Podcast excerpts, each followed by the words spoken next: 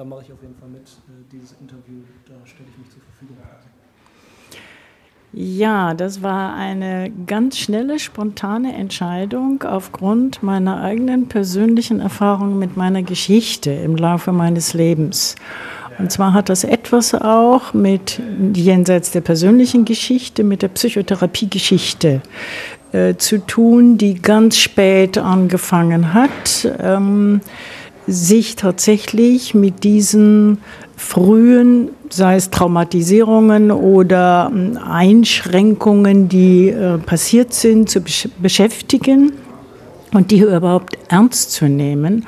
Und dass diese frühen Erfahrungen, also bei mir ganz frühe Erfahrungen als Kleinkind mit vier Jahren, eine große Flucht, davor eine Atmosphäre von Angst im Elternhaus, ähm, dass das auch prägend in meinem Leben gewesen sein könnte. Wie genau, wie konkret, was, wie hat Sie das geprägt? Ähm, das hat mich insofern geprägt, als ich selber natürlich eine Angstgeschichte im Leben mit mir rumgetragen habe, ohne im Grunde ähm, wirklich bis auf den Grund gehen zu können, wo das vielleicht angefangen hat, wo sozusagen diese Tendenz in mir auch geprägt worden ist ähm, durch Ereignisse, die ich gar nicht hatte einordnen können. Natürlich siedeln sich darauf dann spätere Ereignisse ähm, noch auf, so dass das ähm, den Anschein hat, als hätte das alles mit bestimmten persönlichen ähm, Einstellungen zu tun oder mit äh, anderen späteren Ereignissen. Und ich habe sehr spät erst zurückverfolgen können, was es für eine Atmosphäre äh, der Angst in meinem Elternhaus gegeben hat. Mein Vater war in der bekennenden Kirche und insofern mm, war das natürlich schwierig. Daran habe ich null Erinnerungen. Die bewusste Angstgeschichte beginnt bei mir mit der Vertreibung und mit der Flucht, die ich in einprägsamer ähm, Weise in Erinnerung habe. Ich bin unter den Zug gefallen und hm, hm, hm, hm, hm. Ähm, aber dass das. Also ja, bei der Flucht, bei der Flucht, okay, wenn ich dazu ein paar Bilder äh, schildere. Ähm, wir wurden nachts aus dem Bett geholt und äh, angepumpelt, war weiß wie, doppelt und dreifach. Und äh, ich weiß nur, meine Mutter, ich saß so auf dem höheren Tisch und sie zog mich an. Wir müssen jetzt hier weg, es ist gefährlich oder irgendwas in der Richtung hat sie gesagt. Und wir ziehen also morgens um fünf oder sechs durch dieses Cottbus, wo wir geflüchtet sind, ziehen wir los und ich sehe diese Dunkelheit mit hier und da einer Laterne und äh, schwarze Menschengruppen ziehen schweigend Richtung Bahnhof. Das ist das erste Bild, was ich in Erinnerung habe. Das zweite ist ein unheimlicher Druck und Aufruhr am Bahnhof. Alle Leute wollen in einen Zug. Es ist laut, es ist Krach. Ich höre die Schreie der Menschen bis heute. Ich habe das in Erinnerung. Und durch das Gedränge, meine Mutter hatte fünf Kinder, mit der sie dann alleine geflüchtet ist. Mein Vater war im Volkssturm ähm, irgendwo. Ähm, und bei diesem Gedränge, daran erinnere ich mich nicht. Das ist keine bewusste Erinnerung, muss ich durch, unter den Zug geraten sein und ich bin da irgendwie rausgerettet worden. Ähm, und tatsächlich noch sind wir alle in den Zug hineingekommen. Ähm, und das nächste Bild, was, ich, was mir bleibend geblieben ist, ist, dass ich irgendwie einen Blick nachdem der Zug schon geschlossen war und ich irgendwie einen Blick aus dem Fenster oder der Tür haben konnte und ich sehe die Massen, die draußen geblieben sind. Und das ist ein Bild, was mich ganz lange verfolgt hat. Wir sind gerettet worden, uns ging es ja gut, wir haben keinen Grund zur Klage, es ist ja alles gut. Und das habe ich natürlich übernommen auch im habe ich verbunden auch mit diesem Bild, es stimmt ja. Wir hatten es ja gut. Insofern gab es nie einen Grund, über diese Geschichte zu erzählen. Ich habe äh, eine kleine Folge davon ist, auch ich habe meinen Kindern nichts erzählt. Das war nicht wert. Es gab viel Schlimmeres. Ähm, und äh, von daher trägt sich das weiter. Wenn ich meinen ältesten Sohn begucke, der hat auch gelernt, nicht viel Persönliches von sich zu erzählen. Und das, obwohl er eine Mutter hat, die Psychotherapeutin geworden ist. Also die sozusagen eigentlich dahin gegangen ist, was habe ich gemacht? Andere sind wichtiger. In meinem Beruf waren andere immer wichtiger. Also ich habe das biografisch im Grunde auch darin fortgesetzt und habe ganz spät erst im Laufe der Jahrzehnte natürlich auch gelernt, mich mit meiner Geschichte, also ja auch persönlich zu befassen mm, und äh, habe das dann irgendwann geändert. Ich habe irgendwann einen Entschluss gefällt, na nun erzähl doch mal, was war. Da waren meine Kinder aber schon mm, Richtung Erwachsen, spät jugendliche Erwachsene. Und jetzt haben Sie es quasi für auch weitere Generationen? Für weitere Generationen. Das war mir dann ein richtiges Anliegen. Ich denke, das ist ein Thema, das muss, zumal ich ja dann auch über die über mm, meinen Beruf furchtbar viele solche Geschichten und ich war, bin dann eine geworden, die gezielt danach gefragt hat. Was war? Auch das, was jetzt zum Schluss hier erwähnt wurde, ne? sozusagen, aha, man kommt aus Polen, wo denn da? Ich frage dann nach oder was hat denn der Vater gemacht? Was war denn? Also in meinen Anamnesen kommt diese Geschichte, soweit es möglich ist, wenigstens vor. Warum sagen Sie, oder haben Sie Tipps für die Leute, die sich vielleicht mal überlegen, ja, vielleicht will ich kein Interview machen, aber wieso sagen Sie, macht das auf jeden Fall, wenn Sie sich als Kriegskind fühlen, wenn Sie ja, wenn das ein Thema wäre, würde ich natürlich ermutigen, das zu machen. Ja, selbstverständlich. Warum? Weil es eine wichtige Geschichte ist. Weil sozusagen das, für mich ist an dieser Stelle die Wissenschaftlichkeit hier wichtig. Ich als Psychotherapeutin erfahre persönliche Biografien und Geschichten und mm, werde das entsprechend in meinen Behandlungen berücksichtigen. Aber hier geschieht etwas, wo über Generationen hinweg na, geschaut werden kann, was hat es für Spätfolgen über die Generationen. Und mir daran ist wichtig, was für Rückschläge passieren darüber. Denn jede Generation versucht auf das, was die Eltern gemacht haben, mit anders zu reagieren, andere Überlebensstrategien, andere Reaktionen zu entwickeln. Aus diesen Reaktionen entstehen in der nächsten Generation wiederum anderen. Wir alle wollen es besser machen als unsere Eltern. Sowas. Daraus entstehen aber wieder äh, sozusagen Lücken oder mm, man lässt was aus. Und da wird wieder in der nächsten Generation, darüber können auch geschichtlich die, ähm, dieses Backflash passieren. Wenn wir heute die Neonazis sehen, ist das für mich eine Geschichte, die daraufhin zu verfolgen ist. Was haben deren Eltern, wie ist das da gegangen? Das ist für mich genauso wichtig und deshalb finde ich das entscheidend hilfreich. Spannend ein Thema, worüber okay. wir uns wahrscheinlich noch äh, drei. Äh, ich würde ganz gerne irgendwie reinstarten in dieses kleine Interview, äh, darüber zu reden, was Sie vorhin über Europa gesagt haben. Dass, mhm. äh, dass ja unheimlich wichtig ist und dass wir das quasi jetzt, meine Generation und die Generation vor mir, besser nicht kaputt machen sollten. Ne? Ja, das sehe ich auch so. Und ich habe ein wenig Angst davor, dass es ähm, Leute gibt, auch in wichtigen Positionen, die ignorieren, wie sehr wir aufeinander angewiesen sind und was wir alles erreicht haben als Europäer. Ähm, ich empfinde mich als deutscher Europäer. Und für mich ist das völlig klar. Ich fahre ohne äh, Schwierigkeiten äh, nach Belgien, nach Frankreich, auch nach Polen und in das ehemalige Jugoslawien. Ich fliege nach Spanien. Es gibt überhaupt nichts. Die jüngeren Leute können sich nicht daran erinnern, wie das ist, wenn man ein Pass vorzeigen muss. Und äh, deshalb, wir dürfen das nicht aufgeben, was wir erreicht haben. Und wir müssen uns darüber im Klaren sein, wie klein und unwichtig die meisten Länder von uns sind hier in Europa im gesamten Weltgeschehen. Ähm, wenn wir mal addieren, wir haben knapp 500 Millionen in der EU, das ist was. Das sind doppelt so viel, wie die USA haben. Und äh, wenn wir jetzt zerfallen in Frankreich, ich weiß nicht, 40 Millionen, 50 Millionen, in Polen, auch etwa 40 Millionen. Das ist nichts im Weltbild gesehen, nicht? ist es deshalb umso wichtiger, dass Sie solche Interviews machen, dass äh, die Frau Pollich solche Interviews machen, um einfach mehr ins Bewusstsein zu bekommen, dass es früher halt auch mal anders war, dass wir, meine Generation, das halt nicht kennt, dass es mal anders war? Ja, ich habe vorhin gesagt, äh, ich fühle mich als äh, deutscher Europäer und das ist auch so. Und deswegen ist das wichtig, dass wir, die wir noch leben und Krieg erlebt haben, ähm, erzählen, wie das anders war. Und dass das, was wir jetzt haben, äh, bewahrt werden muss. Es gibt Parteien, ich brauche keine zu nennen, die das anders sehen.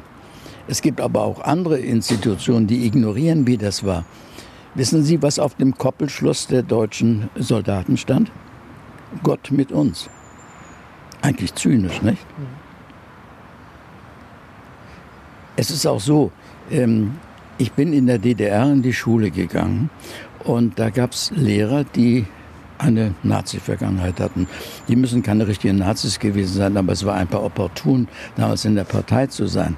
Und wir hatten zwei Lehrer, äh, junge Lehrer, die haben ihr Notabitur gemacht, dann wurden sie in den Krieg geschickt und kamen wieder und haben dann ihr Studium gemacht. Und das waren zwei Lehrer, die nicht nur akzeptiert, verehrt haben. Das waren Jungs, die Lebenserfahrung als Soldat gesammelt hatten. Und wir haben die anders wahrgenommen als die alten Lehrer. Bei denen wussten wir einiges über die Vergangenheit, aber die anderen, das waren, ja, das waren nicht unsere Väter, das waren unsere Vorbilder. Einer dieser Lehrer machte Biologie, der machte das völlig unkonventionell. Der fragte, habt ihr Badehosen dabei? Da sind wir in die Badeanstalt gegangen und haben Bio gemacht. Er hat uns einen Ackerschachtelhalm erklärt. Eine tolle Sache, das bleibt hängen, nicht? Und der andere, der machte Sport, aber dem hatten die Russen einen Ellbogen zerschossen, aber der machte Sport mit uns. Das, das sind so Sachen, die, die hängen bleiben. Und dann habe ich vorhin etwas gesagt. Ähm, wir standen 1940, na also für mich bewusst, 42 bin ich eingeschult worden auf dem ähm, Schulhof und mussten das Horst-Wessel-Lied singen. Ähm, SA marschiert, die Reihen festgeschlossen. Und dann, mm, hat, es hatte ja mehr als eine Strophe, dann wurde der Arm müde. Dann haben wir den Arm mit dem linken Arm gestützt. Dann kamen wir in die DDR. Ach so, ich wollte gerne Pimpf werden. Pimpf, das war die Jugendorganisation der HJ das konnte man aber erst mit zwölf, glaube ich, werden. Ich war aber neun. Aber ich fand das klasse, diese kurzen Hosen, die Hemden und dann so eine Kordel hier. Aber ich wurde es nicht.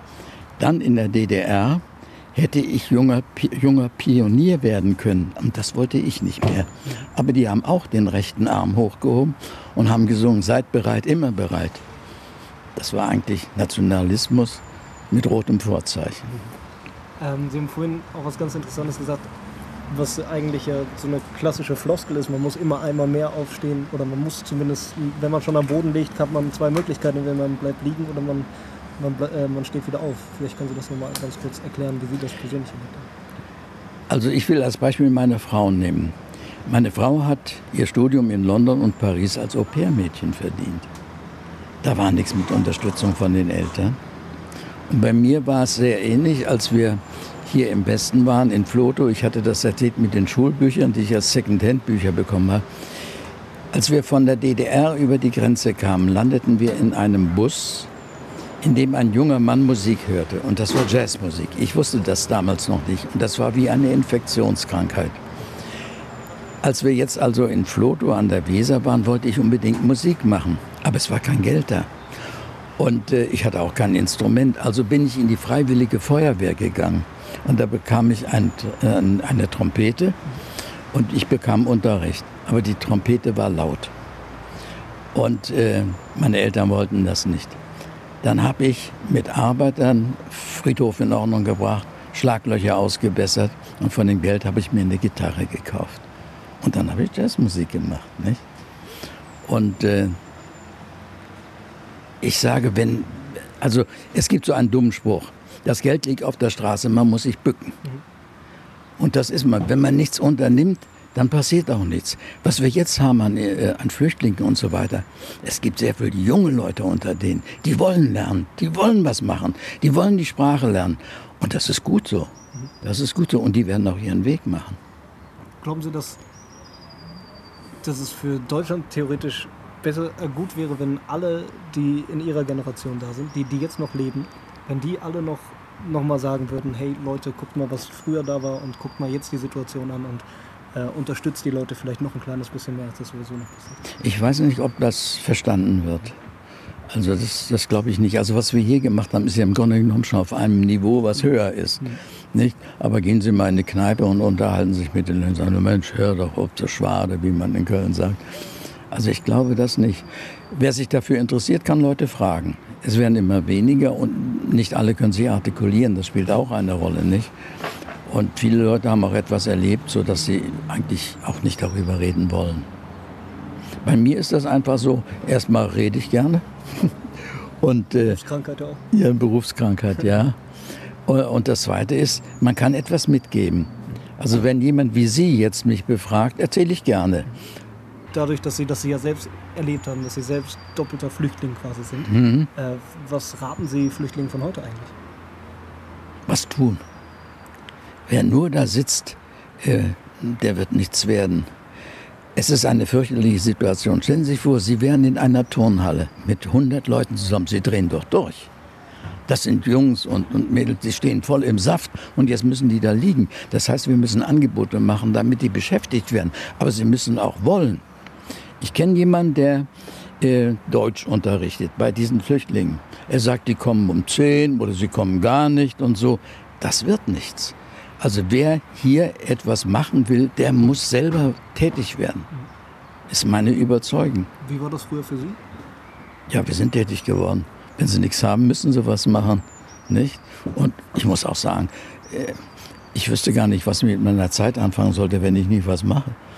Nicht? Und jetzt so in meinem Alter, man muss was machen. Ich äh, habe nebenbei noch Soziologie gehört. Jetzt im Augenblick habe ich in, jede Woche anderthalb Stunden Englisch und äh, am Computer spiele ich Schach.